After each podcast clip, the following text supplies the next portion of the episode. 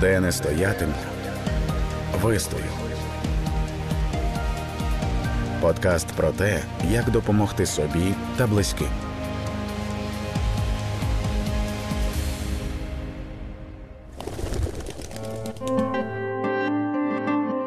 Де не стоятиму, вистою.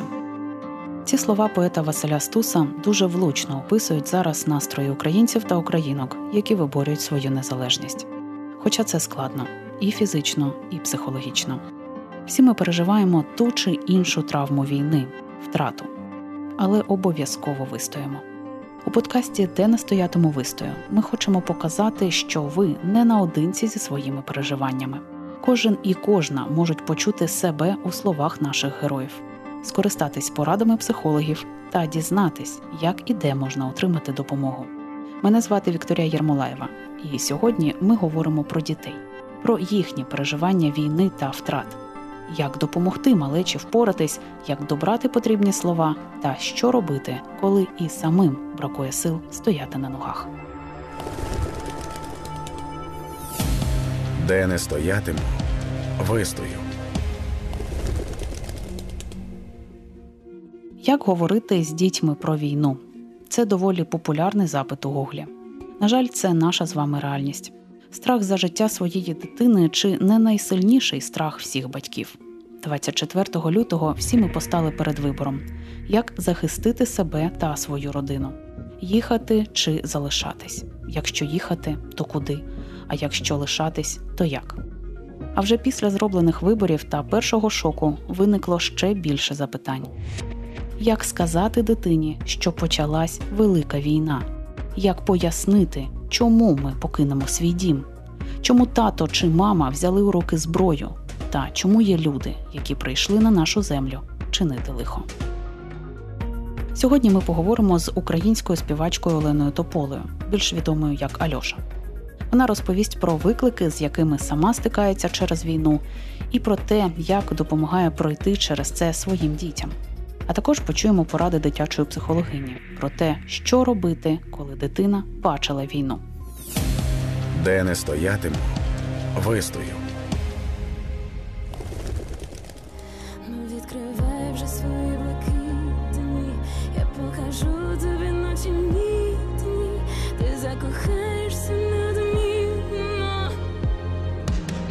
Співачка Альоша мама трьох дітей. Її чоловік, соліст популярного українського гурту антитіла Тарас Тополя, після початку повномасштабного вторгнення вступив у лави захисників. Альоша разом із дітьми перебуває за кордоном, тому з чоловіком поки говорять тільки відеозв'язком. Зі співачкою ми спілкувались про її досвід проживання цих місяців. Особливо складним для її родини був перший день. Ми заздалегідь дітей не готували до цього. От і, і я не вірила в те, що це все відбудеться, що це все реальністю стане. Взагалі не вірила, тому що для мого мозку в 21 сторіччі в цивілізованому світі ну я не готова сприймати таку інформацію як адекватну, скажімо, та, що Росія йде з війною на Україну і так далі. Тобто для мене це був якийсь бред, але це стало нашим життям зараз.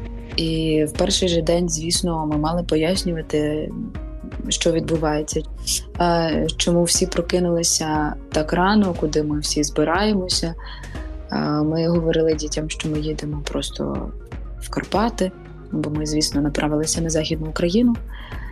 От і звісно, були питання про тривоги, діти налякані, діти плакали. Цей шлях був виснажливий. Альоша пригадує, що на початку було дуже складно знайти слова, та й взагалі говорити. Ми просто мали дуже довгу дорогу. Е, До Золочева не так далеко їхати, але в той день ми їхали 23 години. А, і, звісно, поки ми їхали, скажімо, у нас особливо розмов не було. Нас віз е, тато Тараса, і ми просто слухали новини постійно. З дітьми ніхто не говорив, ми всі, ну скажімо, там поїсти, попити. Е, Таке ми не зупинялися навіть сходити в туалет. Тому розмов в цей день саме не було про війну. А вже наступний день, коли ми приїхали в Золочів, то були проведені розмови, що це війна, що таке відбулося те, що вони планували. і ми маємо ховатися, ми маємо берегтися. Е, розповіли, хто такі москалі і так далі.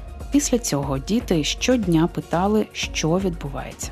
Альоша пригадує, що стикнулась ще з одним викликом. Її діти наражались на слова, яких вони не повинні були чути. Я думаю, що всі просто були е, в цих чатах в інтернеті, слухали, читали, дивились. Вони, е, наші діти, набули нових слів е, в своєму запасі слів лайливих, тому що ну, ніхто не звертав уваги на те, що діти поруч. Це такі емоції і моменти, коли ти інакше не можеш висловитися. Так, я розумію. Або коли ти слухаєш, слухаєш відео, дивишся, і е, там всі ці слова звучать. Я думаю, що вони досить для них е, глибоко зрозуміли, що відбувається, але ми в безпеці, що все буде добре, якби ця підтримка завжди є, була і з першого дня, і зараз. Дібрати слова на початку дійсно було дуже важко багатьом. Мені так само. Але Альоша знайшла найголовніші нагадувати дітям, що вони в безпеці. Зокрема, це радять експерти ЮНІСЕФ, які створили довідник з порадами, як батьки можуть підтримати та втішити дітей, які через війну часто відчувають страх, смуток, гнів та тривогу. Психологи наголошують, що дітям украй потрібне відчуття безпеки та захищеності, яке вони знаходять у своїх батьках, особливо під час кризових подій. Тож, як правильно провести розмову? Дізнатись, що вже знаєте, відчуває дитина, зберігати спокій під час розмови, плекати співчуття, а не упереджене ставлення, вчити дитину допомагати іншим, розповідати їй про приклади взаємопідтримки, завершити розмову із турботою, щоб дитина була у стані спокою. Надалі регулярно дізнаватися, як дитина почувається, обмежити для дитини доступ негативних новин дбати про себе, щоб почуватися спокійно і бути для дитини взірцем. Таким взірцем для своїх трьох дітей є співачка Альоша, яка, незважаючи на всі обставини, зуміла оточити своїх дітей любов'ю та спокоєм. Співачка розповідає, як їм вдалося адаптуватися в новому середовищі далеко від дому. Вони то адаптувалися, вони ходять тут в школу, е, їх тут всі люблять. Е, доглядають і так далі, тобто балують.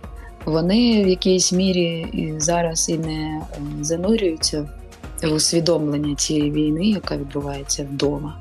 Але я і не хочу їх занурювати в це. Якщо ми вже тут, якщо ми, скажімо, використали можливість дати дітям дитинство радісне, оточене любов'ю і спокоєм, то е, люба мати, любий батько це зробить. І ми намагаємося тримати їх якби в, в такому емоційному стані, не передаємо негативної інформації. А ще як і сотням тисяч інших українок, Альоші довелось пояснювати дітям, що їхній тато якийсь час не буде поруч, що він захищає Україну зі зброєю в руках.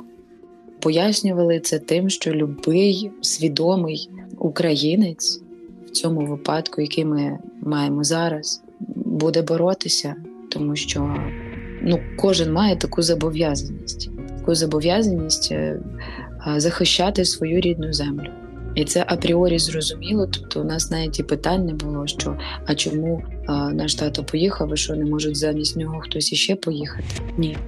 Я би теж лишилася, якби у нас не було маленьких дітей. Тобто, це навіть не ставало питання, і я так е, розумію, що діти так само це розуміють, що тато боронить, що тато захищає, але тато акуратний, обережний. Він береже своє життя, старається все робити так, щоб е, не бути пошкодженим і так далі. Ну тобто цього їм достатньо чути, щоб заспокоїтися і не переживати. Е, тим більше ми маємо зв'язок практично кожен день і мали Окрім тих днів, коли Тарас був на чергуванні, то ми кожен день по відеозв'язку говорили, бачилися. То діти, е, скажімо, тата не стало менше в нашому житті. Ну, Як як можемо найбільше зробити його присутнім тут, так і робимо.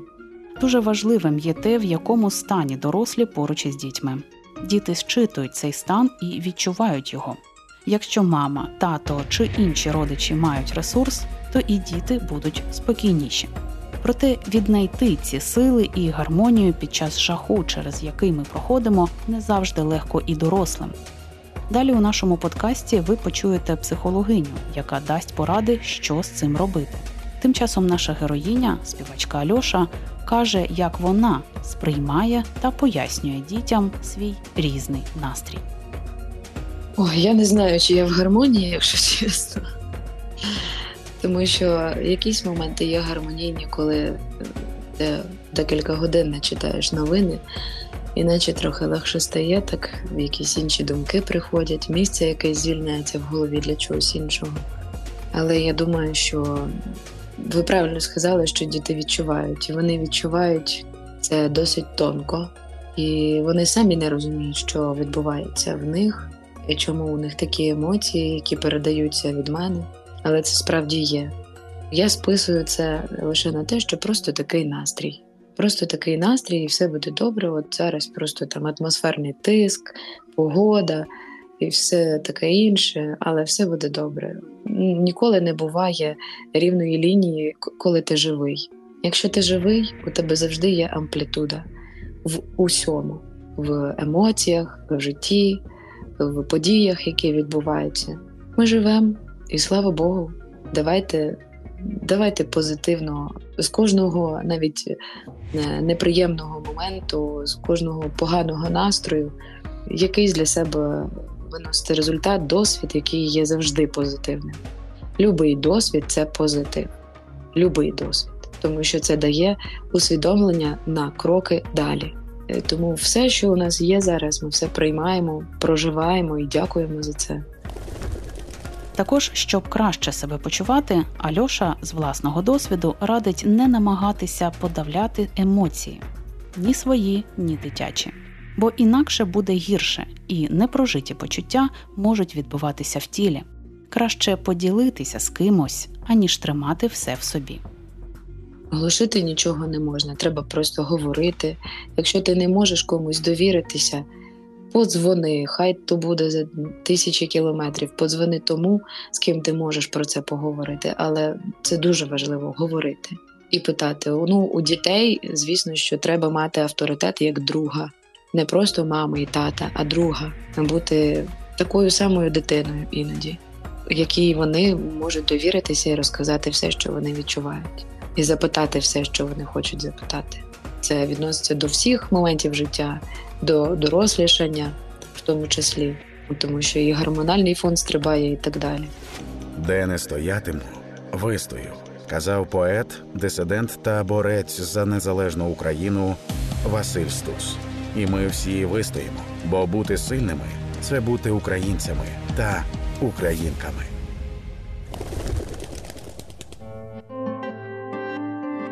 Тож як стати міцним тилом для своєї дитини під час війни? Найперше, що має зробити доросла людина, щоб допомогти дитині справитись зі стресами, це одягнути кисневу маску спочатку на себе. Таку аналогію проводить дитяча та сімейна психологиня Антоніна Оксанич діти, особливо чим менша дитина, тим більше вона емоційно пов'язана з дорослими, з батьками.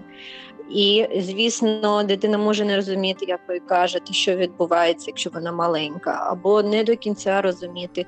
І дитина реагує на емоційний стан батьків, це в першу чергу. Тому дуже важливо дійсно, щоб батьки в першу чергу запитували себе кожен день, як я зараз себе почуваю, що мене турбує, чи знаходжу я баланс, ем, якусь опору в сьогоднішньому дні.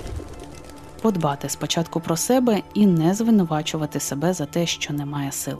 Це важливо і для дитини, яка зможе підпитуватися спокоєм, коли він настане.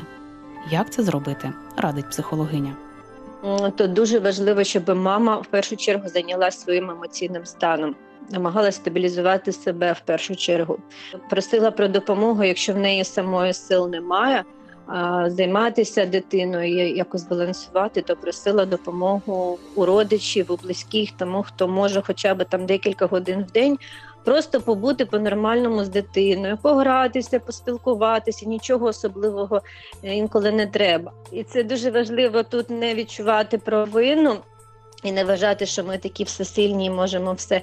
Ні, тут якраз це дуже важливо в собі визнати це чесно, да, що в мене морального ресурсу навіть немає послухати. Тоді в цьому випадку е, краще якось таке коло взаємодопомоги зробити з подругами, щоб, наприклад, один день одна подруга більше на себе брала дітей, чи погуляла, чи поспілкувалась, в інший день ви, тому що дійсно е, в цій невизначеності е, починається збої в першу чергу у у батьків і у мами.